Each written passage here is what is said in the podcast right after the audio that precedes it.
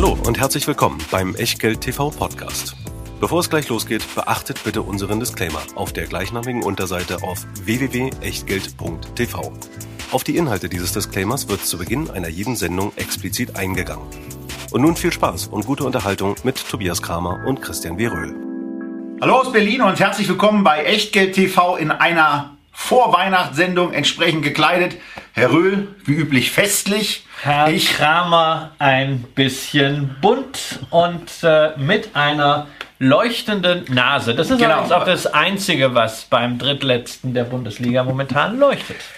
Ja, na, die Augen leuchten schon so ein bisschen, äh, weil er jetzt ja, vor allem bei Herrn Klinsmann, bei Herrn Klinsmann wird alles ja. besser und dank Herrn Klinsmann wird alles besser. Jetzt hat ihn einer, jetzt in der Grujic hat ihn jetzt gerade mit Klopp verglichen, da denke ich mir immer, Mensch, besser hältst den Mund gehalten. Lass da erstmal ein paar Erfolge dazukommen. Halten wir uns nicht länger als notwendig mit Fußball auf. Es gibt schönere Themen im Moment. Vorgestellt haben wir uns ja jetzt quasi schon, für die, die uns nicht, noch nicht kennen. Und ähm, Deswegen bleibt nur die übliche Routine. Wir machen heute einen Jahresrückblick, aber auch der ist natürlich keine Aufforderung zum Kauf oder Verkauf der hier besprochenen Wertpapiere, keine Anlageberatung, keine Rechtsberatung, schon gar keine Steuerberatung, sondern auch heute wieder Meinungen und Impulse. Was ihr daraus macht, ist eure Sache auch wenn ihr eben nichts draus macht. Wir können dafür keinerlei Haftung übernehmen, genauso wenig wie für Richtigkeit, Vollständigkeit und Aktualität der Unterlagen, die ihr natürlich auch zu dieser Sendung wiederfindet in der Echtgeld TV Lounge. Wer sich noch nicht registriert hat, macht das am besten sofort. Und wenn ihr die Unterlagen gerne anderen zugänglich machen wollt, natürlich, wir freuen uns, wenn ihr sie teilt über die sozialen Medien, auch gerne ausgedruckt, aber lasst einfach den Quellenhinweis dran. Vielen Dank. Und damit steigen wir ein in unseren Rückblick und unseren Ausblick. Und wir haben ja in der letzten Sendung, die wir 3x3 genannt haben, äh, sowas wie Wetten gemacht. Ja, in der letzten Sendung 2018 haben wir gesagt, okay, alle prognostizieren irgendwas. Ja. Alle prognostizieren irgendwelchen Blödsinn. Genau, da können wir das haben wir, da haben wir gesagt, Blödsinn können wir auch und wir haben halt jeder mal drei Wetten gemacht. Wir haben das bewusst auch Wetten genannt und wir haben auch Geld eingesetzt. Wir haben gesagt, wenn nicht alle Prognosen eintreffen, dann spenden wir jeweils 1000 Euro. Ähm, ich glaube, ich darf den Anfang machen mit meinen Prognosen. Ich habe wirklich ein glattes 3 zu 0 gelandet. Ähm, natürlich ein 0 zu 3. Alle meine Prognosen, alle drei meiner Wetten vom letzten Jahr sind nicht aufgegangen, sondern gehörig schiefgegangen. Und da schauen wir mal rein, genau, was es eigentlich als, war. Als da wären.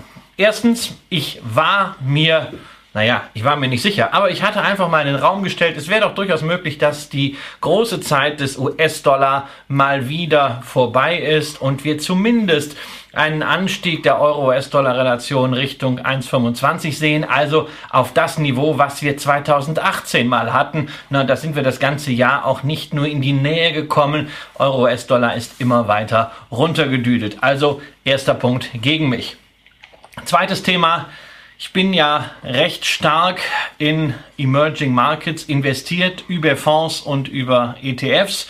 Ich beschwere mich darüber nicht, habe da gut verdient, aber in der Summe muss man in den letzten Jahren sagen, wäre in den etablierten Märkten mehr drin gewesen. Da schwingt natürlich immer die Hoffnung mit, dass die Emerging Markets mal wieder ein Jahr haben, in denen sie dem MSCI World, den etablierten Ländern voraus sind. Aber auch das hat dieses Jahr nicht gefruchtet. Also zweiter Punkt gegen mich. Egal, ob man jetzt das Ganze sich in US-Dollar anschaut, wo es 24 zu 12 Prozent ist, oder in Euro anschaut, 28 zu 16 Prozent.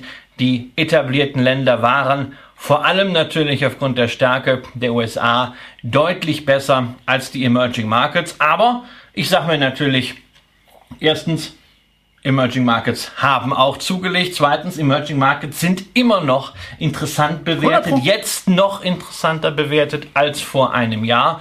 Und wir haben ja hier in der Sendung auch verschiedentlich Produkte vorgestellt, mit denen man sich in Emerging Markets engagieren kann. Produkte, die ich übrigens allesamt selber habe, egal ob das jetzt der Asian Smaller Companies ist als aktiver Fonds oder zum Beispiel der Invesco High Dividend Low Volatility ETF, den wir ja auch nochmal im letzten Dividenden Weltportfolio Special vorgestellt haben.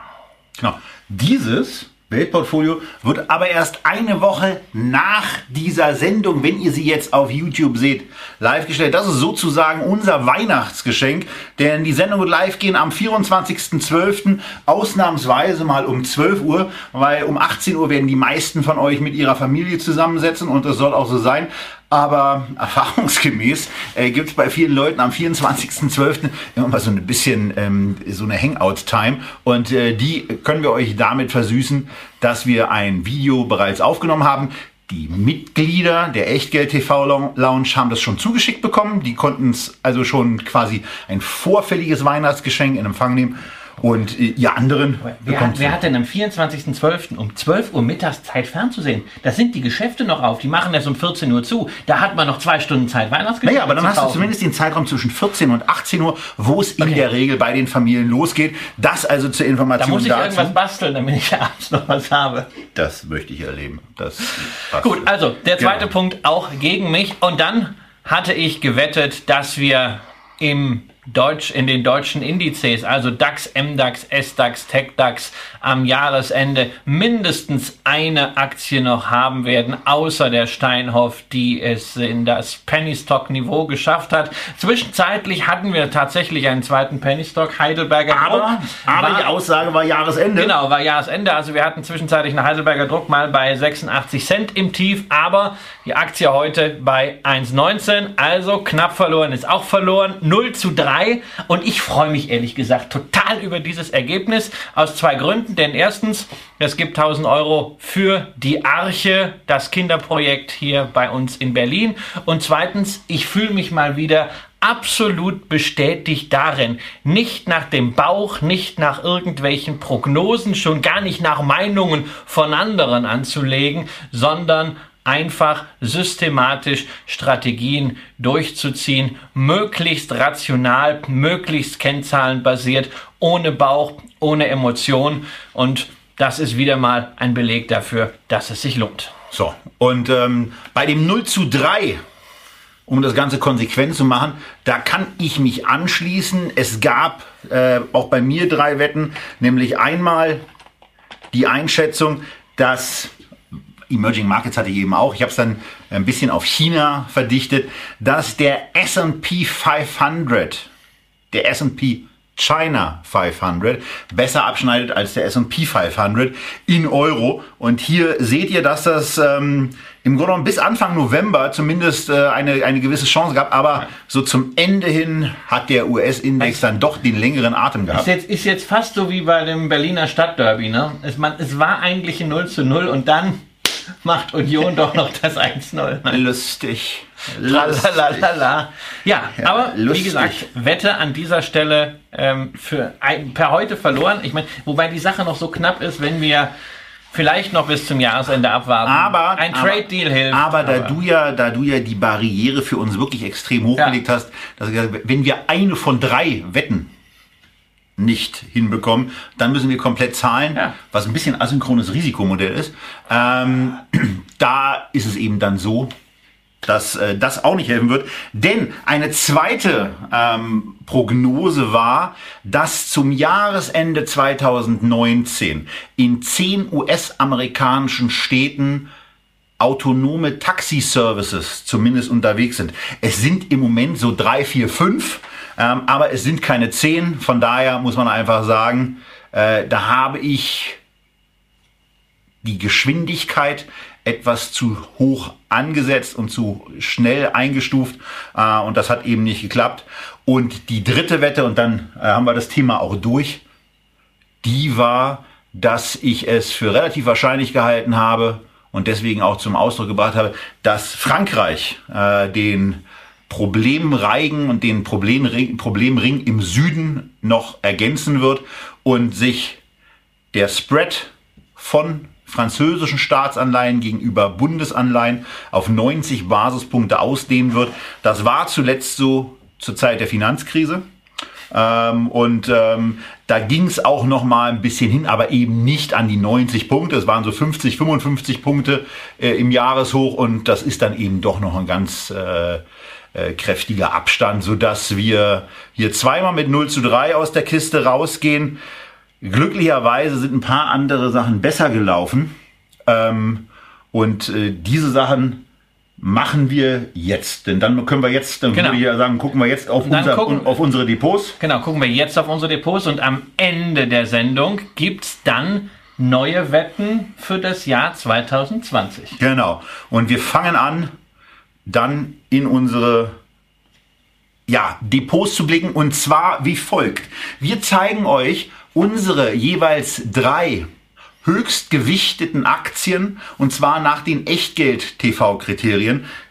Also bei, bei dir weiß ich nicht, ob das so Das ist. ist, das ist natürlich bei mir auch äh, relevant, weil ich äh, äh, bei einem Unternehmen äh, recht signifikant beteiligt bin, bis börsennotiert ist, ich Aufsichtsratsvorsitzender bin, äh, was aber äh, so klein kapitalisiert ist, dass es unsere Kriterien nicht erfüllt. Und nein, es handelt sich an der Stelle nicht um Defama. Nee, und das können wir ja sagen, das ist die Genau, äh, genau. Fine Art das ist, äh, ist ja bekannt, Also- findet man ja raus und äh, das ist natürlich kann man auch deutlich was sagen. für mich halt separat läuft. Aber ähm, ansonsten, du hast ja ein paar äh, kleinere Unternehmen hochgewichtet äh, im Portfolio, ähm, aber wir wollen ja hier ganz bewusst nicht äh, uns auch dem Vorwurf aussetzen, dass wir Aktien pushen und Wobei die, die eine Aktie ist jetzt 1600 Prozent seit Kauf gelaufen. Ähm, die kommt langsam in den Bereich, dass sie äh, auch mal 100 Millionen sein wird. Ja, das wäre das wär doch, das wär doch dann schön. Dann kannst du sie hier äh, vorstellen. Wie gesagt, heute 100 Millionen ist die Untergrenze, unsere üblichen Echtgeldkriterien. Die drei Top-Positionen in unseren Depots. Ähm, es hat ein paar Veränderungen gegeben gegenüber dem letzten Jahr. Ein paar Updates. Wir wollen euch erklären, was wir mit den Aktien gemacht haben, warum wir weiterhin an diesen Aktien festhalten. Ich fange mal mit einer Aktie vielleicht an, die bei mir nicht mehr dabei ist, nämlich die TripAdvisor, die letztes Jahr ja ähm, äh, sehr weit vorne dabei war. Die ist dieses Jahr sehr, sehr schlecht gelaufen, sehr, sehr schlechte Ergebnisse gebracht ähm, und daher jetzt auch deutlich niedriger und deswegen auch in der Gewichtung deutlich niedriger ähm, bei mir im Depot. Das äh, passiert dann eben auch. Leider Gottes, ich bin, muss ich ehrlicherweise sagen, ich bin auch einigermaßen stinkig, weil ich persönlich der Meinung bin, dass die ihre Chancen, die sie haben, äh, nicht nutzen und ähm, äh, so viel Potenzial haben, äh, was sie, was sie, was sie liegen lassen, was leider Gottes nervt. Und äh, das Nerven hat aber noch nicht, oder das genervt sein hat noch nicht dazu geführt, dass ich mich von der Position getrennt habe. Also die notiert jetzt bei mir auf Basis meiner Einstandskosten mal satte 25 Prozent im Minus. Und ähm, äh, bei dir habe ich gesehen, Gibt es eine Position aus deinen letzten Top 3, die du dir vorhin, ich hätte sonst eine, wo ich was zu fragen würde. Nein, also aus den, aus den letzten Top 3 war es, glaube ich, äh, eine Unilever, Ja. die heute nicht mehr äh, dabei ist. Das ist nicht, weil ich die Aktie verkauft habe. Im Gegenteil, ich habe auch noch mal irgendwann äh, äh, ein bisschen was äh, dort nachgekauft. Es ist ein, ein großartiger, solider Dividendenwert, aber es sind ganz einfach Performance-Effekte, dass einige Aktien deutlich besser gelaufen sind. Auch die äh, Top-Aktien, die ich äh, vor zwei Jahren äh, hatte, da war eine Fresenius noch in meinen Top 3, da war eine äh, Fuchs Petrolub dabei, die habe ich ebenfalls nicht verkauft, sondern die sind halt einfach von der Kursentwicklung ein bisschen hinten dran. Wobei, also ich generell ja sagen muss, ich habe das häufiger erwähnt, dass für mich äh, diese Bewertung nach aktuellen Kursen völlig uninteressant ist. Ich gucke eigentlich immer sonst danach, äh, wie viel Geld habe ich in den, äh, in den Aktien investiert. Das ist für mich das Entscheidende, weil ich muss mir nicht jeden Tag ausrechnen, wie reich ich bin. Ja. Davon kann ich auch nicht besser schlafen. Entscheidend ist, entsch nein, entscheidend ist ja, Entscheidend ist einfach, dass man ruhig schläft. Entscheidend ist es für mich, dass ich ruhig schlafe und ruhig kann ich immer dann schlafen, wenn Geld aufs Konto kommt. Und äh, das war dieses Jahr doch äh, in erfreulichem Umfang der Fall. Ich glaube, das Thema werden wir nachher nochmal haben. Genau. Wie erfreulich das im nächsten Jahr sein wird. So, fangen wir an. Jeweils mit der Angabe auch, äh, welche Position das in unserem persönlichen Ranking nach den Echtgeld-TV-Kriterien anmacht. Wir fangen an bei A. A wie Apple, meine größte Depotposition. Ich habe gekauft am 28.12.2012 zu 55,57 in Euro, am 16.05.2016 zu 81,50 und hatte letztens ein Abendessen ähm, bei der SDK, wo ich einen äh, netten Herrn kennengelernt habe, mit dem ich ins Gespräch gekommen bin, der mir gesagt hat, dass er seine Apple gerade verkauft hat, ähm, äh, weil sie ihm jetzt zu hoch bewertet sei und er mir dabei eine Auf von einer Aufstellung erzählt hat, die mir sehr, sehr bekannt vorkam, nämlich dieses Thema Bewertung, äh, sich anzugucken, wie ist eigentlich das aktuelle KGV, ähm, ist es günstig, ist es, äh, äh, ist es teuer? Und das dann auch mal damit zu vergleichen, hat man eine positive Aussicht oder hat man eine negative Aussicht. Ich konnte daran nachvollziehen, dass ich die Apple ähm, zu diesen beiden Kaufzeitpunkten mit einem KGV gekauft habe von 9,8 und von 10,3 bis 11,2. Das war so zwischen zwei Berichtsterminen. Ähm, die 9,8 waren das 12-Jahrestief. Also da war es eigentlich auch zu erkennen, dass, das, dass, das Gewinn, dass der Gewinn ein gewisses Momentum entwickelt, der, die Aktie aber noch nicht. Ähm, denn bereinigt um die Cash-Position war das KGV damals bei lächerlichen 6,5 und ähm, das hat sich eben geändert. Und wenn ihr jetzt aufs Echtgeld TV Porträt schaut, dann ist es eben so, dass dieses KGV, was ihr jetzt seht, oder wo ihr euch die Unterlage nochmal runterladen müsst, müsst ähm, jetzt bei 22,9 liegt. Und das ist ein Mehrjahreshoch, ein Zwölfjahreshoch, zumindest nach der Aufstellung, die Joe, vielen Dank dafür auch nochmal, mir netterweise zur Verfügung gestellt hat. Das bisherige Hoch war 22,3, darüber ist es jetzt hinaus. Und ihr seht ja auch im Chart, dass die Aktie in dem Jahr eine sehr, sehr gute Performance hingelegt hat. 65 Prozent im 12-Monats-Vergleich zugelegt. Ähm, und damit jetzt eben, ja, äh, sehr, sehr angenehm. Schläfst du noch gut mit der Aktie?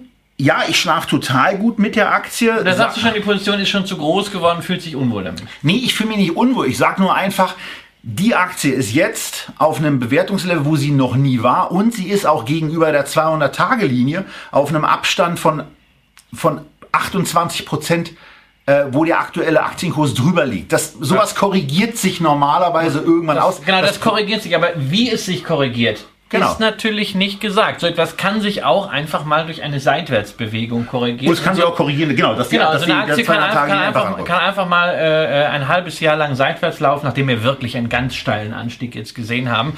Äh, und dann hat sich das schon wieder nivelliert. Ähm, es kann sich auch ein KGV dadurch reduzieren, da muss ja nicht lang zwangsläufig der Kurs äh, äh fallen. Es kann sich ein KGV reduzieren, äh, dadurch, dass der Gewinn steigt. Ja, es können auch bei Apple Gewinnüberraschungen auftreten. Und es kann natürlich auch sein, dass der Markt zu der Erkenntnis kommt, dass Apple ein höheres KGV verdient. So, jetzt sind wir, Christian, die, die, die den eigentlichen Punkt in der Tat vorweg, denn das könnte etwas sein. Und wir sehen das gleich noch bei einer anderen Aktie, die Christian Stark im Depot hat, wo es um regelmäßigen Umsatz, um regelmäßig planbaren Umsatz kommt. Also die ganzen Abo-Modelle, die Apple jetzt gerade einführt, da kann es in der Tat sein, dass der Kapitalmarkt sagt, aha, okay, das ist grundsätzlich margenstark. In dem Moment, wo ich dieses Abo-Modell äh, mit, mit klar planbaren Kosten dann irgendwann mal in die Kostendeckung vollgebracht habe, sind dann die zusätzlichen Umsätze in der Regel fast zu 100% Deckungsbeiträgen. Ein paar Lizenzmodelle wird es da auch noch geben, die das verhindern, aber es ist zumindest margenstarkes Geschäft.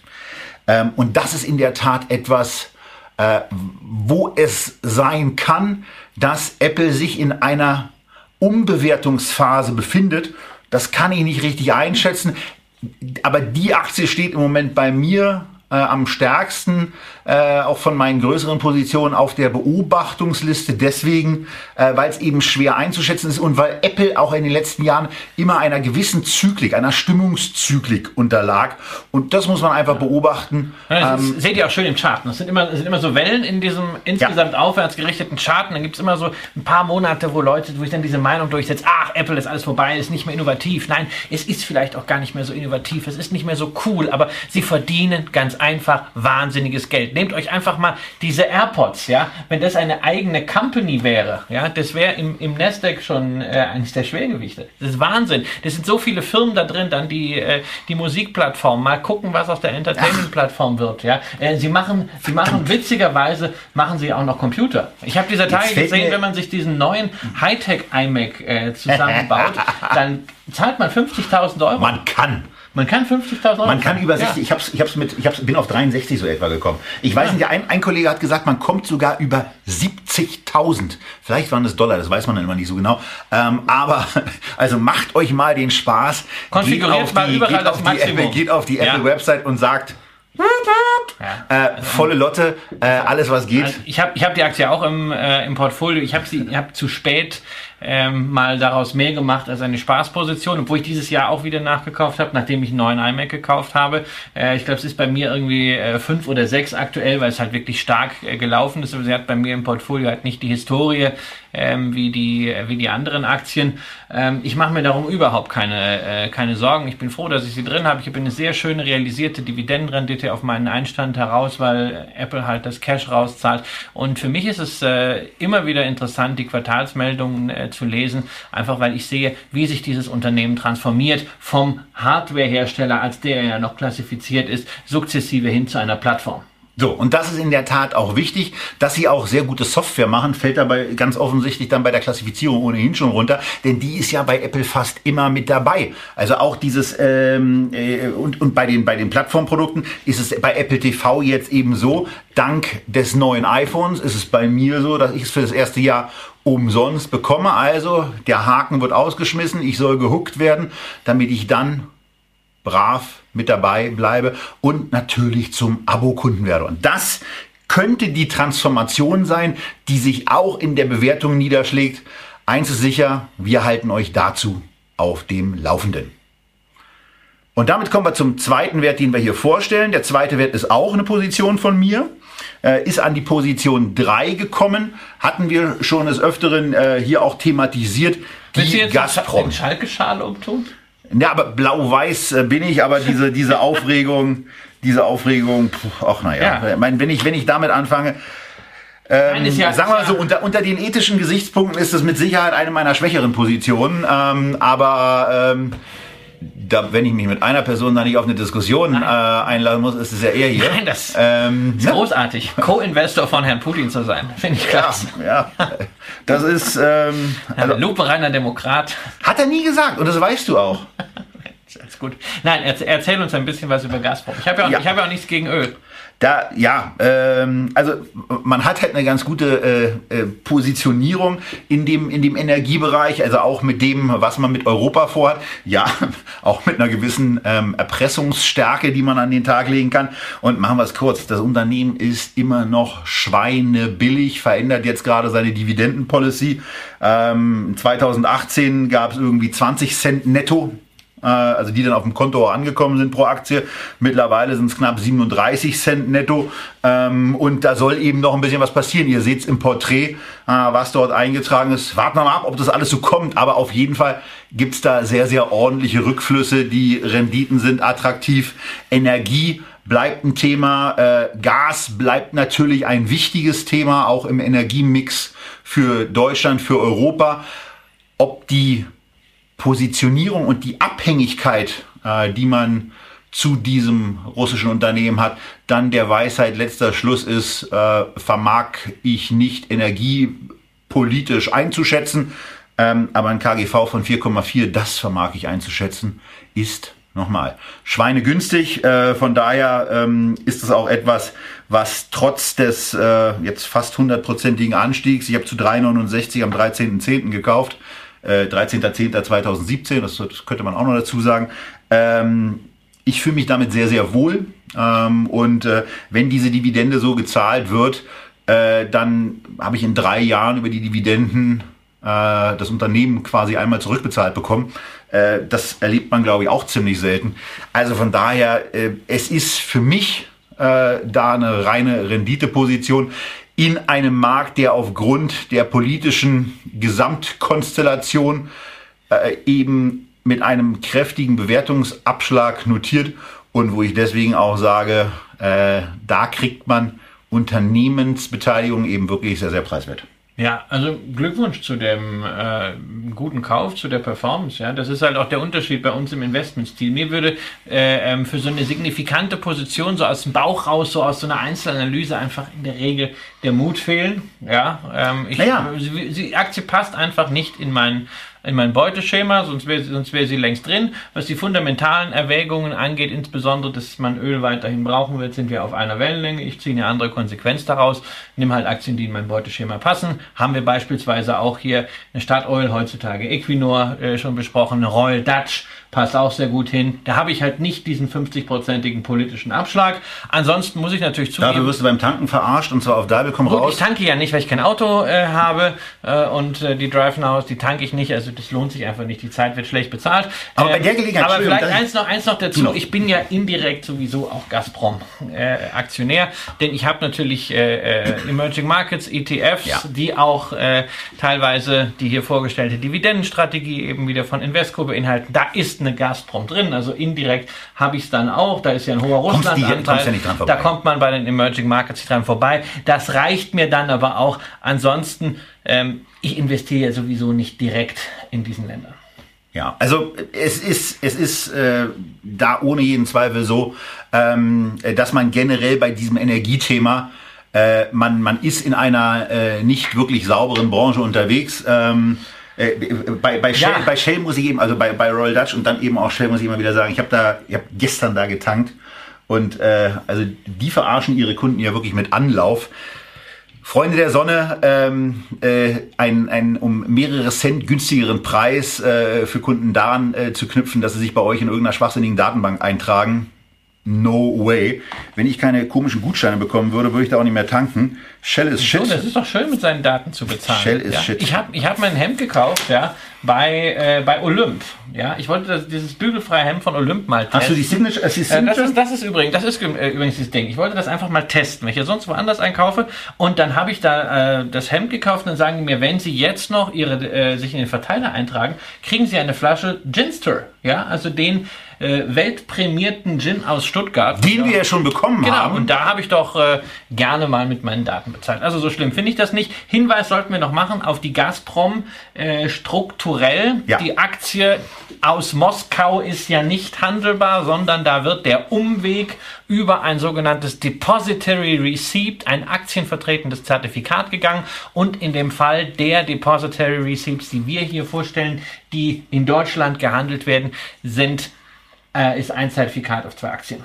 So, und ähm, das könnte euch vielleicht auch in der, was mit den Kosten ist. Ich hatte so ein bisschen den Eindruck, bei der Dividendenabrechnung wird darüber so ein bisschen gesteuert. Ja, das ist ja Ähm, allgemein üblich bei den Depository Receipts, dass man das über die äh, Dividende macht, weil es ist einfach eleganter, äh, wenn man das über den Cashflow machen kann, weil sonst ändert sich das Bezugsverhältnis über die Zeit und dann hat man da krumme Werte oder man zieht gleich eine ganze Aktie ab. Äh, insofern nur, das sollte einem immer bewusst sein, dass man hier eben nicht die Originalaktie hat, sondern ein aktienvertretendes Zertifikat, ist aber in der Regel eine sehr, sehr, sehr stark korrelierende Preisentwicklung, zumindest bei den großen Werten. Und falls das mal nicht der Fall wäre, das Unternehmen ist so groß, dass es genügend Arbitrageure gibt, die da drauf gucken. Genau. Das soll's zu meiner drittgrößten Position gewesen sein. Und jetzt kommen wir zu Christians, weiß ich nicht so genau, Nummer eins oder Nummer zwei. Ich bin Ich gespannt. komme mit dem Alphabet sowieso mit. Nein, das ist tatsächlich meine äh, Nummer 1 Aktie. Äh, und der Abstand ist auch noch äh, größer geworden, weil ich gerade aufgestockt habe äh, in der Louis Vuitton. Und zwar dieses Jahr auch äh, mehrfach. Ähm, einmal fundamental veranlasst. Einmal dadurch veranlasst, dass ich einen größeren Einkauf dort getätigt habe und einmal dadurch veranlasst, dass Louis Vuitton ein anderes Unternehmen, das ich im Portfolio hatte, in kleinerer Dosis äh, übernommen hat. Tiffany. Nämlich Tiffany. Ähm, da sind wir auch schon mitten in der Strategie. Louis Vuitton ist eben LVMH, eben nicht nur diese eine Marke, sondern es ist ein Konglomerat von Luxusmarken. Ich habe das hier vielfach ausgeführt. Da sind natürlich Accessoires dabei, da ist Mode dabei, aber genauso gut Champagner, äh, Spirituosen, Parfums und auch Schmuck. Schmuck war allerdings immer im Reich von LVMH so ein bisschen ein Stiefkind. Man hat ein paar sehr exklusive Linien, aber nicht so richtig in der Breite was. Und außerdem ist man sehr stark in Europa, man ist sehr stark neuerdings in Asien seit einigen Jahren, aber in den USA ist man eher etwas schwach. Und äh, ja, Tiffany, die legendäre Schmuckmarke, war relativ günstig zu haben. Man hat dann ein Gebot gemacht zu 120 Dollar je Aktie. Aber so einen ikonischen Brand kriegt man nicht. Was auch nicht nachgeschmissen war, im Übrigen vom Kurs. Genau, kriegt man nicht im ersten Versuch so günstig. Man hat sich dann bei 135 Dollar getroffen. Als diese Nachricht rauskam, habe ich dann meine Tiffany-Position getauscht in Louis Vuitton-Aktien. Ähm, eine Akquisition, die strategisch großen Sinn macht, weil man hier eine Flanke schließt, sich sehr stark positioniert in einem Segment, wo man es vorher nicht war, sich damit auch positioniert gegen Richemont aus der Schweiz, die da bislang deutlich dominiert haben. Aber auch mit einem anderen Fokus, oder? Genau, der Zugang in den USA ist sicherlich interessant. Man wird aber auf diesem Niveau, was man für Tiffany zahlt, und Tiffany hat äh, das eine oder andere Wachstumsproblem und Sättigungsproblem gesehen, wird man auch schon ein bisschen arbeiten müssen. Aber das macht man ja und was bei dem Unternehmen heraussticht, Blick auf die linke Seite vom Porträt nach unten, EBITDA-Marge, Rock'n'Roll, äh, Gesamtkapitalrendite Ja, 11,6 Prozent für so ein Unternehmen. Ja. Wahnsinn. Piotrowski-Score signalisiert äh, ordentliche Qualität. Verschuldungsgrad ist gut. Äh, generell die Schuldensituation sieht Net- klasse also aus. Net Debt to EBITDA ist 0,64. Das heißt also, diese Tiffany-Geschichte kann man sich locker leisten. Und wenn man wollte. Und man zahlt ja auch nur wenig für, für, für Geld. Ja, ja, man kann natürlich. Exzellent, exzellente Bonität, ja. Das liegt natürlich auch der Vorteil der Größe und dieser sauberen Familienstruktur äh, äh, mit, mit Bernard Arnault als dominierendem Shareholder, der auch außerdem seine Nachfolge äh, schon gesichert hat. Aber da muss man natürlich wirklich sagen, nach einem so fulminanten Jahr ist die Aktie momentan auch luxuriös gepreist. Aber wir können bei der Gelegenheit vielleicht, wir haben ja bei bestimmten Sachen haben wir ja immer eine gewisse äh, Divergenz. Äh, Christian sagt, Qualität hat eben immer ihren Preis. Ich bin persönlich der Meinung, äh, dass man Qualität auch mal gelegentlich günstig kaufen kann. Schließt sich ja nicht aus. Und da schaut doch noch mal nach, was wir letztes Jahr in der 3x3 und auch in den umliegenden Sendungen zur LVMH gesagt haben. Denn ähm, manchmal sind wir ja auch einer Meinung. Und im letzten Jahr waren wir einer Meinung und das war im Grunde genommen genau in dieser Kursdelle, als die Aktie mit einem 20er KGV bewertet war, was für so ein qualitativ hochwertiges Unternehmen mit so einem tollen Track Record eben in der Tat ja, okay, es war nicht nachgeschmissen, es war nicht günstig, aber es war ein sehr, sehr fairer Preis. Und das ist ja eben auch das Thema, dass man eben ein sehr gutes Unternehmen zu einem fairen Preis auch kaufen kann. Das, Das- ist ja eine der Philosophien auch von Warren Buffett, Buffett. der hier nicht zugegriffen hat, aber trotzdem LVMH ein Spitzenunternehmen. Und wenn wir bei den lächelnden Gesichtern sind, die ich mir hier so aufgemalt habe, können wir den Blick auch nochmal nach unten rechts auf Christians Lieblingsbastion richten, der Dividende. Ja, die Dividende ist äh, von der Rendite her natürlich unspektakulär. Momentan 1,8 Prozent ist einfach eine Folge äh, dieser Bewertung. Aber wir haben halt die Nachhaltigkeit über 25 Jahre die Dividende nicht gesenkt, jetzt 10 Jahre in Folge erhöht. Das ist halt hier wieder genau mein Credo. Ähm, Dividende zeigt die Qualität dieses Unternehmens. Ja, Auch und, vom- 25 Prozent auch vom- Dividendenwachstum in den letzten drei Jahren ist ja auch eine das klasse ist, Aussage. Das ist, das, ist, das ist alles großartig. Es ist ein großartiges Unternehmen zum Haben.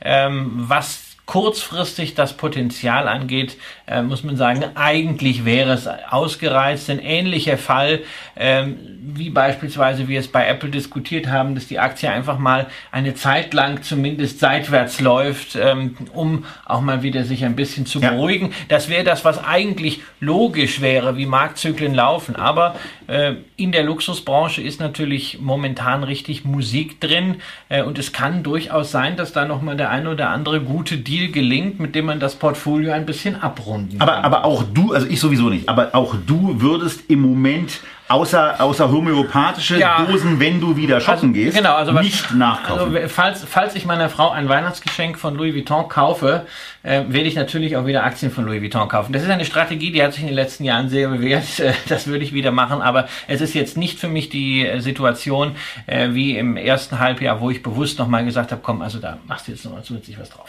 Okay. Das soll's zu Christians größter Position der Louis Vuitton Moet Hennessy Aktie gewesen sein. Und wir machen weiter mit Ja, der das ist, das, größten- ist, das, ist, das, drittgrößten? ist mein, das ist meine drittgrößte Position. Eine Position, die tatsächlich so groß geworden ist, äh, einfach aus Performance-Effekten. Passiert. Ähn, ähnlicher Effekt wie äh, bei der anderen großen Hightech-Aktie, nämlich bei Apple hier bei, bei Microsoft. Nur, ich war bei Microsoft schon länger dabei, Mhm. ähm, weil Microsoft eben auch schon eine längere, und das ist ja für mich der interessante. Fakt, Dividendenhistorie hat. Inzwischen 15 Jahre die Dividende in Folge erhöht. Ähm, da hat Apple noch ein bisschen äh, Rückstand, wird den auch nicht aufholen, weil sie werden beide dauerhaft äh, äh, anheben und ich wage die nicht allzu kühne Prognose, dass wir in 10 Jahren äh, einen Dividendenaristokraten namens Microsoft haben mit 25 Jahren.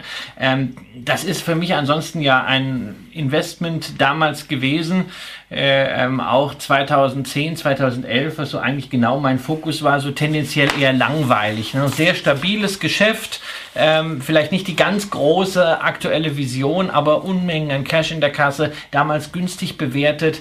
Ähm, ordentliche Dividendenrendite.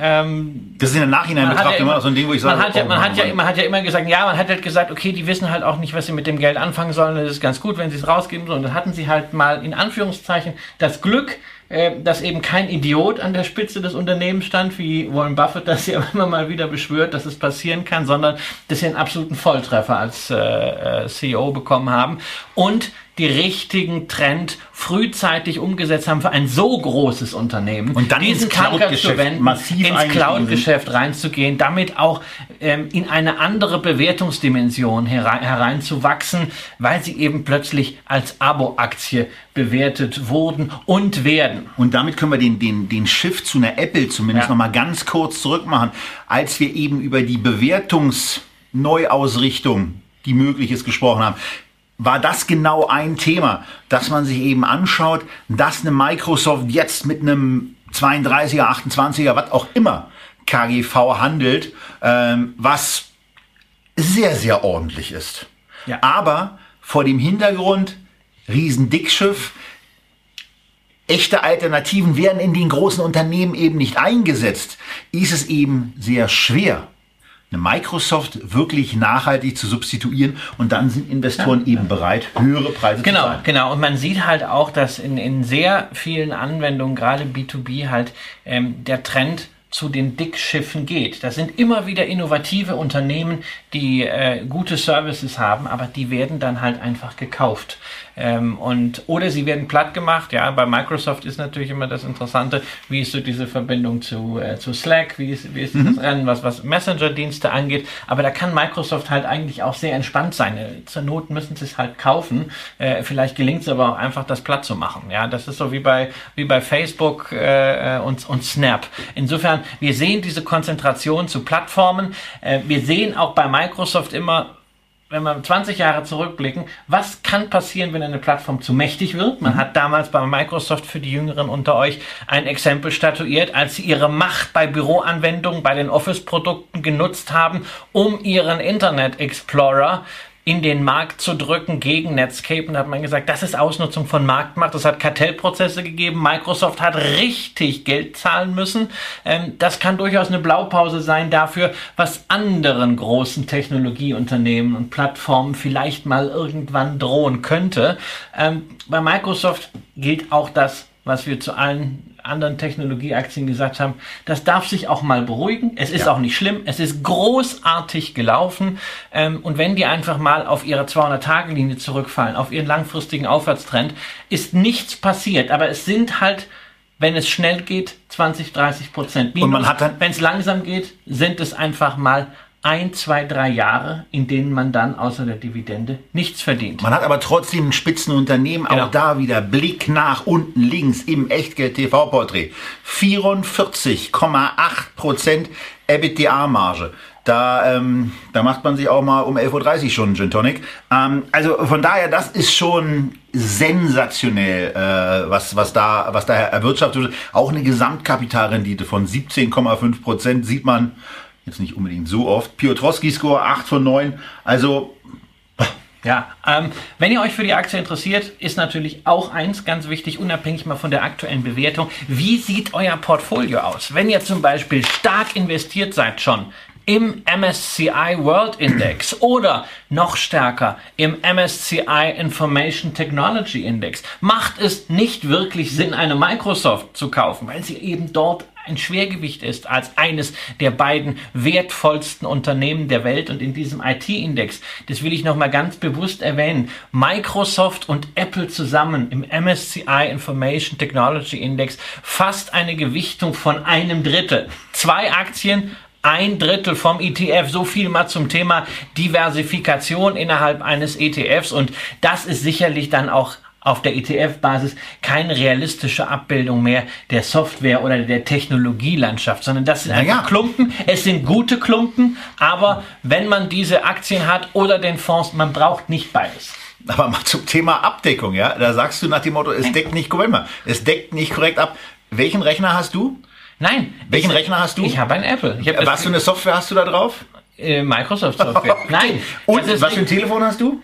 Natürlich nee, nee, nee, nein, ich will ja deckt- nur sagen, wir sind bei deckt bei diesen Es deckt nicht, es deckt, es deckt sicherlich die Größenverhältnisse ab, aber es deckt nicht das ab, was es an technologischen Trends gibt. Man profitiert damit sicherlich unterdurchschnittlich nur von den Möglichkeiten, die es gerade im M&A-Sektor in den nächsten Jahren geben wird. Ja, und deshalb, wenn man also sagt, man hat schon diese beiden Aktien im Depot, dann macht es meiner Ansicht nach keinen Sinn, sich noch einen IT-ETF dazu zu packen, sondern wenn man dann sagt, ich möchte noch mehr Technologie haben, dann braucht man ein spezielles Produkt, wie zum Beispiel den, den Digital Leaders Fund oder sowas, also irgendetwas, wo etwas mehr gestreut wird. Wir bleiben bei Technik, gehen aber weiter. Ähm, Und wenn wir bei Technik bleiben, dann können wir ja ähm, einfach mal zu einem schon mehrfach kommunizierten Lieblingsunternehmen von mir kommen, ähm, von dem ich ehrlicherweise erwarte, dass es in den kommenden zwölf Monaten äh, das Potenzial hat, meine größte Position zu werden. Denn ich habe jetzt kürzlich nochmal nachgekauft, bin jetzt auf meiner Finalgewichtung angekommen. Finalgewichtung heißt, ich bin jetzt bei, ähm, bei einem Investitionsanteil äh, von 3% zum Zeitpunkt des Kaufes auf äh, äh, liquides Nettovermögen. Danach kaufe ich immer. Ähm, die Apple steht im Moment so bei 4%, die Gazprom so bei knapp über 2%. Äh, das nochmal zur Einordnung. Samsung äh, ist bei mir mit 3% gewichtet. Äh, am 1.10. fand mein letzter Kauf in dieser Aktie zu 7,59 statt. Am 27.06.2017 habe ich schon mal gekauft zu 750 und am 22.12.2014 habe ich die Stämme gekauft für 497. Das sind meine drei Käufe. Ähm, was ihr im Moment bei dem Unternehmen sieht, seht, ist die Breite und äh, auch die Anfälligkeit aus einem bestimmten Bereich, nämlich aus dem Chipsektor, der dafür verantwortlich ist, dass der Gewinn in 2019 sehr, sehr deutlich schwächer ausfällt als im Jahr zuvor. Also hier äh, ist, es, ist das gute alte Zyklikthema mal wieder ähm, zu beobachten. Äh, hat sich im Kurs im Grunde genommen aber schon so weit ausgewirkt, dass das drin ist, auch nicht mehr überrascht. Ihr seht ein sehr günstiges KGV für 2018, für 2019 ein nicht teures, aber naja, äh, 13,6. Aber gemessen daran, was man hier für ein Technologie-Dick Schiff bekommt, was bei Telefonen eben äh, zu, den, zu den Besten dieser Welt gehört, was bei Unterhaltungselektronik zu den Besten der Welt gehört, was bei weißer Ware und dem ganzen Zeug, was man in, in Küche ähm, auch äh, neben Waschmaschine und Geschirrspüler noch so braucht. Ich finde ja die Kühlschränke immer wieder klasse, äh, die man von denen sieht. Äh, also ein wahnsinnig breit aufgestelltes Unternehmen, was ähm, obendrein jetzt auch mal durch so eine gewisse Kursschwächephase gegangen ist. Ich bin persönlich der Meinung, dass das Unternehmen äh, alle Chancen hat, äh, wieder deutlich durchzustarten, sowohl bei den Gewinnen als auch beim Kurs. Und ähm, ja, deswegen habe ich in dem Jahr eben diese Position nochmal aufgestockt. Ja, auch wieder hier, ja, Südkorea, nicht direkt handelbar, sondern über Depository Receipts. Da gibt es unterschiedliche, weil es gibt da eine Stammaktie, es gibt eine Vorzugsaktie. Ähm, das hier ist das Depository Receipt, was wir im Portfolio haben, bezogen auf die Preferred Shares. Das nur zur Technik. Ansonsten kann ich bei, bei Halbleitern immer relativ wenig sagen. Äh, Ich habe dazu äh, nicht wirklich eine Meinung.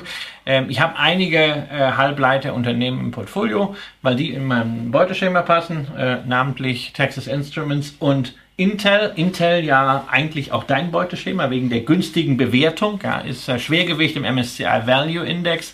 Ähm, aber insofern, ja, wir sind uns wahrscheinlich auch an der Stelle grundsätzlich einig, dass man so etwas im Portfolio braucht. Nur wir setzen es halt von unterschiedlichen Perspektiven um. Aus deiner Perspektive ist es dann halt die Samsung, aus meiner Perspektive sind es die beiden Amerikaner. So, und ähm, Was man hier eben auch hat, ist eine seit 25 Jahren gezahlte Dividende, allerdings aufgrund des äh, gelegentlich etwas volatileren Geschäftsverlaufes ähm, eben nicht so, dass die, dass die immer erhöht wird, ähm, ohne dass ich darauf jetzt im Detail eingehen kann, äh, mangels Wissen, äh, ist die steuerliche Behandlung bei südkoreanischen ähm, äh, Receipts offenbar ein bisschen anders als bei ähm, der Gazprom. Da läuft es relativ komfortabel aus.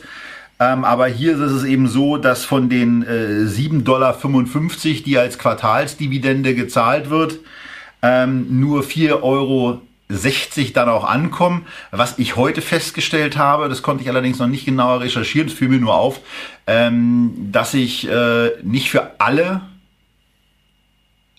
Anteile, die ich im Depot habe, auch Dividende bekommen, was ich überhaupt nicht verstehe. Also da muss ich wohl mal mit der Bank telefonieren und nachfragen, ähm, äh, ob ja. die da irgendeine Sonderlocke drehen, von der ich nichts weiß und die ich auch nicht verstehe. Also das ist ein bisschen äh, komplexer, aber ansonsten grundsätzlich geht es ja erstmal um die Unternehmen, nicht so sehr um Steuerlichkeit oder möglicherweise Verbuchungsfehler von Depotbanken, äh, sondern es geht darum, äh, in tolle Unternehmen zu investieren. Ich bin der Meinung, dass Samsung ein tolles Unternehmen ist und deswegen ist es meine zweitgrößte Depotposition. Wo wir gerade bei zweitgrößten Depotpositionen sind, reden wir doch mal über Christians zweitgrößte Depotposition. Ja, es äh, war mal meine größte Position, ist halt überholt worden äh, von äh, Louis Vuitton. Da ist man mal bei Sixt rechts rangefahren? Ja, aber so, sozusagen. Äh, Sixt hat äh, sicherlich kein besonders gutes Jahr hinter sich an der Börse. Ähm, wobei man an der Börse wirklich betonen muss, denn fundamental läuft es bei Sixt weiterhin großartig, weshalb ich auch nach der letzten Ergebnismeldung nochmal ein paar Vorzugsaktien dann gekauft habe. Ähm, ja, günstig bewertet die Aktie. Ähm, wir haben hier ein, ein Mobilitätsdienstleister mit einem KGV von 13. Ja, es gibt ja einen milliardenschweren Mobilitätsdienstleister, für den man bis 2022 keinen KGV berechnen kann, mangels Gewinne. Das ist Uber. Der immer noch wertvoller ist. Ja, der immer noch deutlich La latent. immer noch deutlich wertvoller ist. Also wir haben hier ein Enterprise Value von äh, von 7,8 Schulden ist natürlich bei Sixt immer ein genau, Thema. Erklär, erklär das vielleicht ähm, mal kurz, weil das ist schon ein Punkt, den man der einem auffällt. Diese diese 4 Milliarden, naja, naja, die man ja braucht, um ja, Sixt hat, äh, äh, hat halt eine äh, ähm, relativ üppige Finanzierung, äh, aber es liegt natürlich daran, dass sie selber auch Finanzierungsgeschäft betreiben und dass sie sich natürlich da auch refinanzieren. Insofern ist es immer bei, das haben wir auch bei anderen Autowerten äh, in, in, der Bilanz halt, dass natürlich die Möglichkeit, sich über den Kapitalmarkt zu finanzieren, eigentlich total schön ist, aber sie drückt halt hier auf die Kennzahlen. Ja, ansonsten äh, ist natürlich äh, schon klar, dass äh, Erich Sixt ein, ein gutes Financial Engineering betreibt.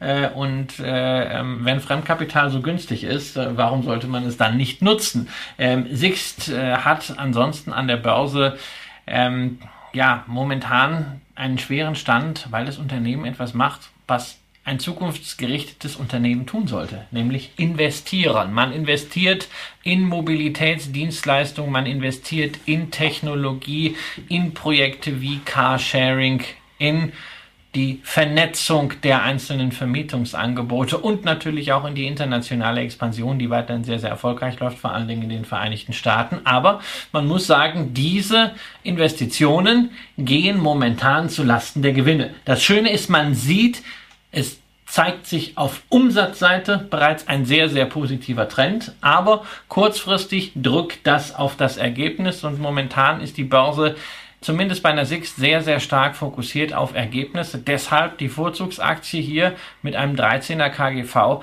also wirklich fast schon mit einem Bebe-Faktor gehandelt. Ähm, das ist für mich immer noch etwas, wo man hier zugreifen kann. Abstand äh, Vorzugsaktie zu Stammaktie ist momentan ein Abschlag von 27 Prozent. Es hat sich etwas reduziert gegenüber den Extrema, die wir 2018 gesehen hatten, ist aber im langfristigen Vergleich immer noch ein bisschen deutlich. Nur das äh, Momentum äh, muss aus der Aktie kommen, sicherlich nicht daraus, dass man jetzt sagt, äh, man kann hier irgendwie schlauer sein als der Markt und diesen Discount abgreifen. Sowas funktioniert in der Regel nicht. Ähm, aber man hat hier zu einem sehr günstigen Preis momentan die Möglichkeit, sich in einem aktuell in diesem zyklischen Klima positiven, starken Dividendenwert zu beteiligen, der eine sehr gute Strategie hat, der verlässliche Familienaktionäre hat, der bereits den Wechsel auf die nächste Generation, die Generation der Söhne von Erich Sixt, geschafft hat, die beide im Vorstand aktiv sind. Ähm, da ist für die Zukunft eigentlich alles gerüstet.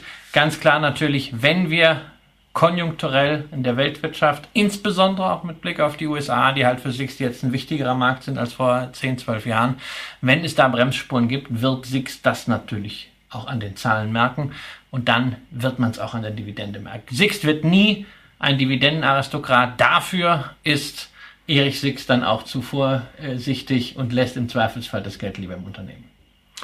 Was mir bei dem Unternehmen besonders wichtig ist, von dem ich selber eine ganze Menge halte, ist nochmal darauf hinzuweisen, ähm, dass es sich auch für Stammaktionäre lohnen kann, auch kräftige Gewinne zu realisieren, darauf die Steuer zu bezahlen und den dann anfallenden Erlös nach Steuern in die Vorzugsaktie zu investieren, weil man bezogen auf das äh, dann investierte Kapital seine Gedan Gesamtdividendensituation trotzdem verbessern kann. Das ähm, ist immer einigermaßen überraschend, aber man kann in der Tat seinen finanziellen Zustrom trotz der steuerlichen Belastung erhöhen. Ähm, das ist einigermaßen einfach durchrechenbar. Wir haben das auch schon mal in einer äh, von irgendeinem Klopskop initiierten äh, Diskussion dazu, ich glaube, auf Facebook damals gemacht. Also ich habe das gemacht. Weil ich dich ja, ja eigentlich dazu bewegen ja. wollte, die, diese, diese Position das, zu drehen. Ja, Aber das, das ist so halt, Kleinscheiß für dich. Nee, das, ja, das, das ist immer so schlau. Da muss ich da wieder so rumbuchen und Steuern zahlen und nee, warum, warum soll, warum soll ich es tun? Im Übrigen kann ich also sagen, dadurch, dass ich eben nicht 100% Vorzüge habe, sondern ungefähr 50-50 Stämme und Vorzüge, äh, hat sich das unterm Strich besser entwickelt. Also ist ja man ist ja manchmal so, ne? Da ist ja bei mir so, ich bin ja nicht so ein smarter Investor wie du und dann, man sagt ja, das Glück ist mit die Dummen, ne? Und da habe ich hier natürlich dran profitiert. Ne? Okay, das soll es zu äh, Sixt gewesen sein. Auch bei mir eine Position, ähm, die vorhanden ist. Nicht nur im Echtgeld TV-Depot, wo wir sie ja zweimal gekauft haben. Einmal Ende letzten Jahres, einmal noch ein paar Monate davor.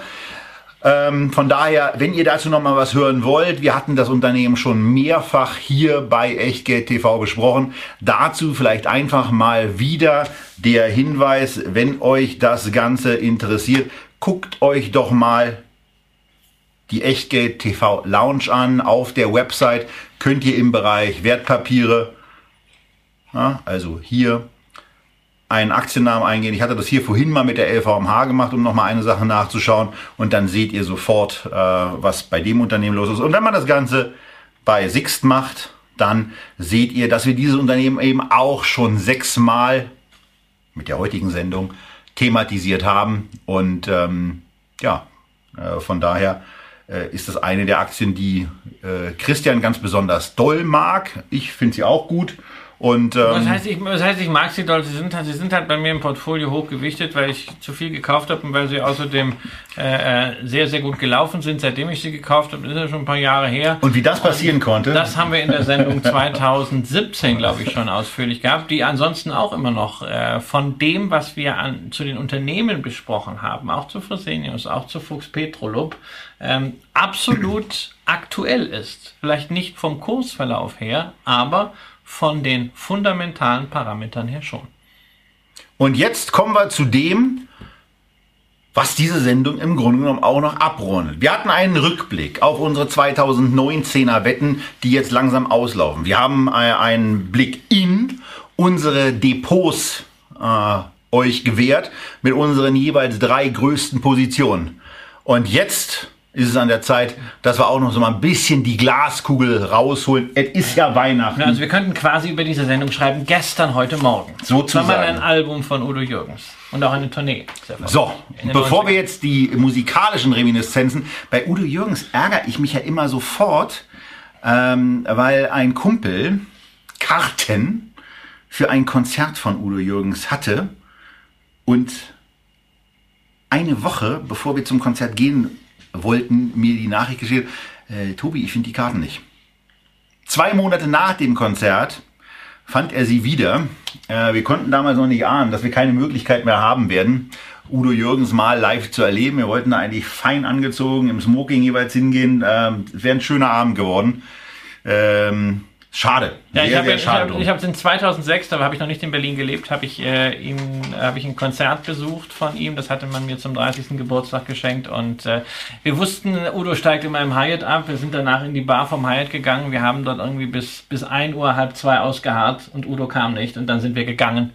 Und just als wir gingen im Flur, haben wir ihn getroffen und wir haben ein paar Worte mit ihm gewechselt.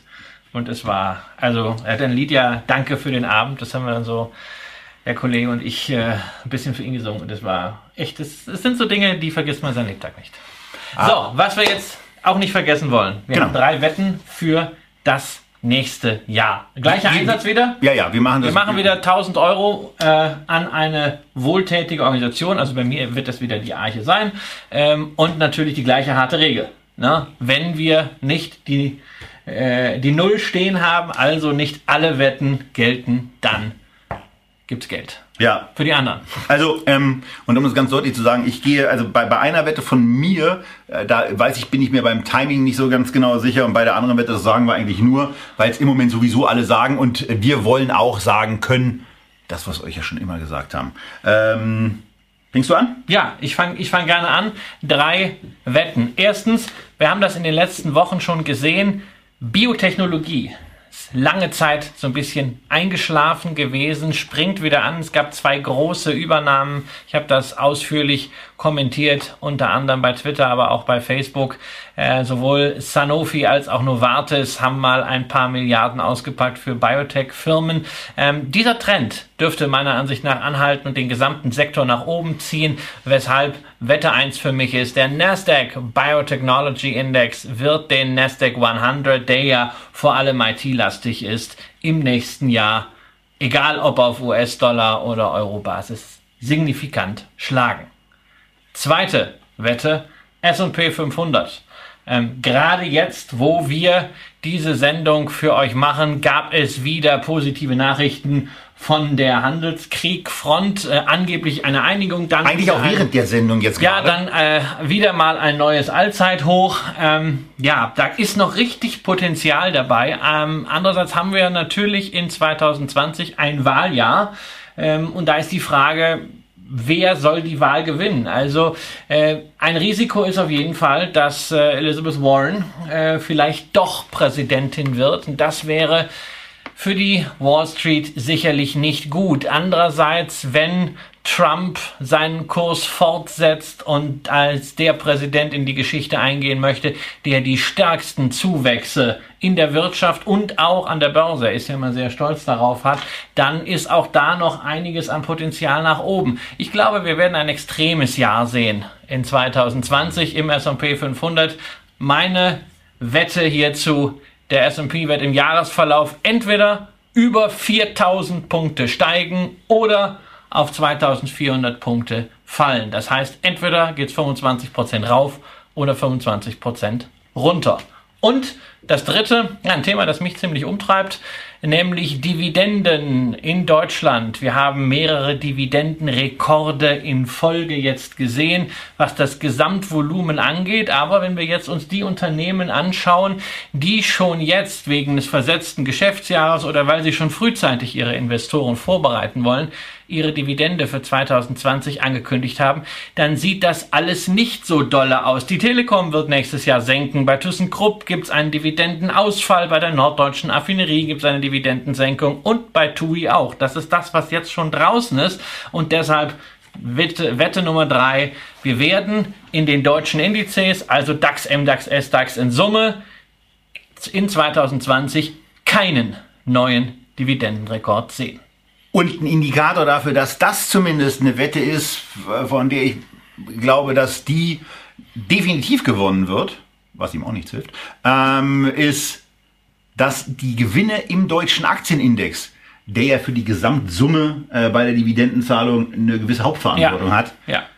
auf der TTM-Basis, die hatten wir jetzt schon bei der Apple vorhin, die hatten wir auch bei der Microsoft kurz mit reingenommen, aber auf TTM, also auf den Trailing 12 Months, die zu jetzt gerade zurückliegenden 12 Monaten, die betrachtet werden, sind die DAX-Gewinne kräftig zurückgegangen. Das heißt nicht 10, nicht 20, nicht 30, nein, 40 Prozent liegen die Indexgewinne die die Unternehmen des deutschen Aktienindex erwirtschaften, unter denen für, dem, für das Vorjahr und im Vorjahr berechneten und erwirtschafteten. Und äh, dass sich das dann eben auch bei der Dividende ausdrücken kann, ist das eine. Bei den Kursen hingegen muss es sich nicht zwingend aufgrund des sehr, sehr niedrigen Zinsumfeldes auswirken. Es kann Auswirkungen Hat es ja auch schon ausgewirkt. Also ich meine, der DAX hat ja äh, über die letzten Jahre einen deutlichen Abstand zum Beispiel zum S&P 500 aufgebaut und wir haben ja doch einige Problemchen äh, und Problembären im deutschen Aktienindex. Auch, Auch dazu wir haben wir eine ausführliche gemacht. Sendung gemacht. Wie gesagt, drei Wetten. Ähm, ich richte nicht meine Anlagestrategie danach. Es sind einfach nur Wetten mit einem Einsatz von 1000 Euro. Und es macht mir Spaß, sie zu verlieren. So, ähm, das, ist, das sind die Positionen von Christian. Ich habe auch drei. Ähm, ich, ich tue mich ja mit dem Begriff ein bisschen schwer, weil wir trotzdem über, in irgendeiner Form über, über Geldanlage reden. Da mag ich den Wettbegriff eigentlich nicht so sehr, aber hier ist es deswegen in Ordnung, weil wir in der Tat ja etwas sagen, äh, wo es auch nicht immer so einfach ist, drauf zu investieren. Bei dem ersten geht es. Äh, meine, meine erste äh, Prediction für die kommenden zwölf Monate ist, ähm, dass Value-Aktien sich besser entwickeln werden als ähm, ja, die normalen. Also ich habe jetzt nicht die Wachstumsaktien genommen. Also der Gesamtmarkt. Genau. MSCI World. Genau, und wir haben ja, wir haben ja verschiedene Sendungen schon zu diesem Thema gemacht und da könnt ihr euch eben auch äh, bestimmte Produkte äh, dazu angucken, was ich jetzt gemacht habe.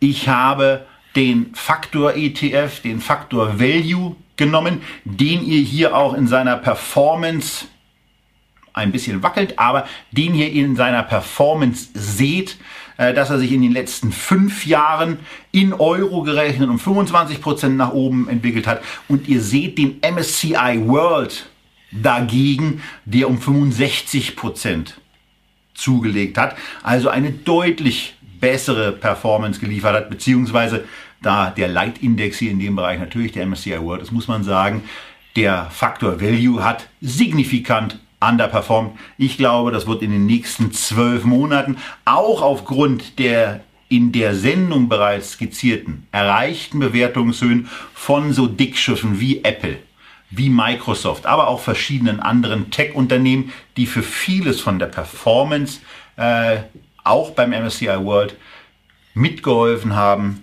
Ähm, das wird sich so nicht fortsetzen. Punkt Nummer eins. Punkt Nummer zwei ist, ähm, Christian hat es eben schon gesagt, wir nehmen diese Sendung in einem Umfeld auf, wo unmittelbar vor der Sendung Meldungen reinkamen, ähm, dass auch China bestätigt, dass man offenbar so eine Basis, einen Basisterm für ähm, eine Handelseinigung mit den USA erreicht hat. Äh, Trump trompetet das schon etwas länger wie üblich. Ähm, und äh, ich glaube in der Tat, der Handelskrieg wird zu Ende gehen. Und ich glaube aber, ein unruhiger Geist wie der US-Präsident, der wird sich auch äh, für außenpolitische Profilierung ein neues Betätigungsfeld suchen. China ist weit weg. China hat er, mit China hat er dann gerade einen Handelsdeal äh, getroffen und ich gehe davon aus, dass er, ich weiß nicht, ob es wirklich in den nächsten zwölf Monaten passieren wird, aber ich glaube, dass es generell passieren wird, dass Trump auf Basis eines Handelsagreements sagen wird, ihr habt uns die letzten 10, 20 Jahre in Handelsfragen beschissen und deswegen zahlen wir eure Schulden nicht zurück. Die USA hat ein massives Verschuldungsproblem. Sie muss irgendwann an dieses Thema ran. Trump hat nochmal durch ähm, äh, steuerlichen Verzicht ähm, und äh, eine, eine etwas merkwürdige Verschuldungspolitik dazu beigetragen, dass die Schulden immer auf neue Rekordhochs gestiegen sind. Ähm, da wird die eine Trillion, die in China lagert, äh, zumindest ähm, in, in, im Mainland, nicht äh, äh, alles gerade rücken. Es ist eigentlich auch nur ein Tropfen auf den heißen Stein. Behauptest du allen Ernstes, die USA hätten ein Schuldenproblem? Die USA haben überhaupt kein Schuldenproblem. China hat ein Problem mit den Schulden der USA und Japan hat ein Problem mit den Schulden der USA. Die Gläubiger haben ein Problem. Naja, irgendwie, ähm, also Nein, also ich habe ich hab in äh, äh, einem äh, wirklich guten Buch, cool bleiben und Dividenden kassieren heißt es, äh, habe ich sowas schon mal Hier riecht's so nach Eigenlob. Ja, genau. Da habe ich äh, witzigerweise als, äh, deshalb fand ich das interessant, dass du ausgerechnet dieses Szenario erwähnt hast, als Trump noch Anwert, Kandidatenanwärter war. Und als alle ich, dachten, so genau, doof hab können ich, die hab Amerikaner ich, gar hab nicht ich sein. vor genau vier Jahren über dieses Szenario äh, äh, geschrieben. Wie sicher sind eigentlich Treasuries? Natürlich sind Treasuries sicher, aber nur einfach mal dieses Gedankenexperiment. Was passiert denn, wenn man sagt, okay, wir lassen jetzt mal die und die Geschichten ausfallen? Ähm, hört die Welt auf, sich zu drehen? Nein, sie hört nicht auf, sondern äh, Japan hat ein Problem, China hat ein Problem und das Problem, was man im Land hätte, was Pensionskassen, Versicherer hätten bei einem Ausfall, naja, das würde man im Land schon irgendwie regeln, ja, sondern man würde einen solchen Ausfall natürlich komplett zulasten des Auslands. Das heißt nicht, dass ich jetzt davon ausgehe, dass das innerhalb der nächsten äh, zwölf Monate, der nächsten 24 Monate kommt, aber das ist etwas, was man äh, so im Sinne dieser outrageous predictions auch der Saxo Bank mal wirklich als unerhörte Vorhersage in den Raum stellen kann. Mit anderen Worten, ich glaube, der Handelskrieg wird zu einem auch- Schuldenkrieg. Ist auch schön, Und das ist, ist, auch eine schöne Prognose, weil da fehlt so der quantitative Trigger. Ne? Du kannst halt immer sagen, naja, der Trump hat aber richtig getwittert und äh, das ist jetzt ein Schuldenkrieg. ja, ich, ich, Das ist ein Punkt, den du machst, ja. das glaube Und ich. den nächsten Punkt, den machst du ja auch. Na, das weiß ich nicht. Aber wir wollten Doch. euch, wir wollten euch zumindest mal eine Sache sagen. Wir müssen ja, wir müssen ja auch ein bisschen, wir müssen ja auch ein bisschen auf äh, Publizitätsmöglichkeiten achten. Ähm, und da müssen wir natürlich auch sagen, mit welchen Sachen kommt man in irgendeiner Form offenbar äh, in irgendwelchen Listen weiter nach oben. Da kommst du ja nicht hin, wenn du optimistisch bist. Nein! Das klappt nur dann, wenn du Chaos, Zusammenbruch, äh, Weltuntergänge, Crashs und sonst was prognostiziert. Und deswegen sind wir quasi gezwungen. Und jetzt vorhin ist mir nämlich als an einer Stelle wieder eingefallen, was ich eigentlich als dritte Wette sagen äh, wollte. Die bringe ich nachher auch noch. Die will ich zumindest mal anbringen, äh, dass wir das auch gesagt haben. Aber die Nummer drei äh, der Prognosen hier wollte ich euch noch mit auf den Weg geben, ist der Crash kommt. Wir müssen es sagen, äh, denn ähm, wir wissen auch gar nicht so ganz genau, was wir eigentlich unter einem Crash verstehen. Verstehen wir da ähm, wie einige Einsteiger 20% drunter? Nein. Verstehen wir da 30% drunter, drunter, drunter eigentlich auch nicht. Ich würde ja bei einem Crash anfangen, darüber zu reden, wenn es mindestens 40% in einem sehr kurzen oder auch 50% in einem Einjahreszeitraum runtergeht. Was verstehst du eigentlich unter einem Crash?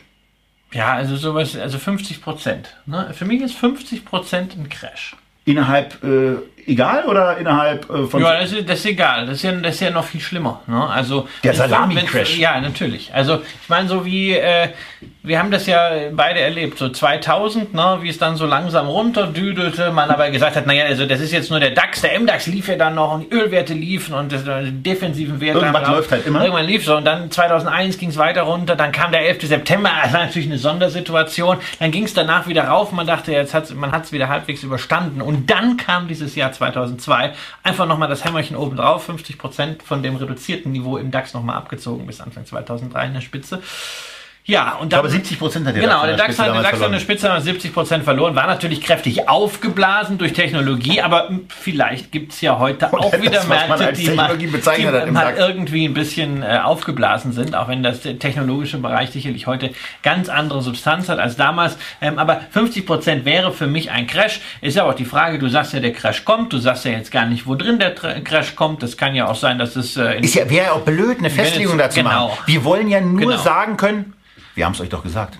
Ne? Also darum geht's. Das ist also nicht so ganz ernst gemeint, aber äh, ein bisschen die Knalltüten auf die Schippe nehmen, äh, das muss eben auch erlaubt sein. Also insbesondere bei so einer Prognose, also äh, wirklich, da, äh, diese, dieser 2023er Scheiß. Äh, Gut, also ich nehme einfach mal jetzt äh, für dich in Anspruch, dass du auf jeden Fall schon mal zwei Punkte hast.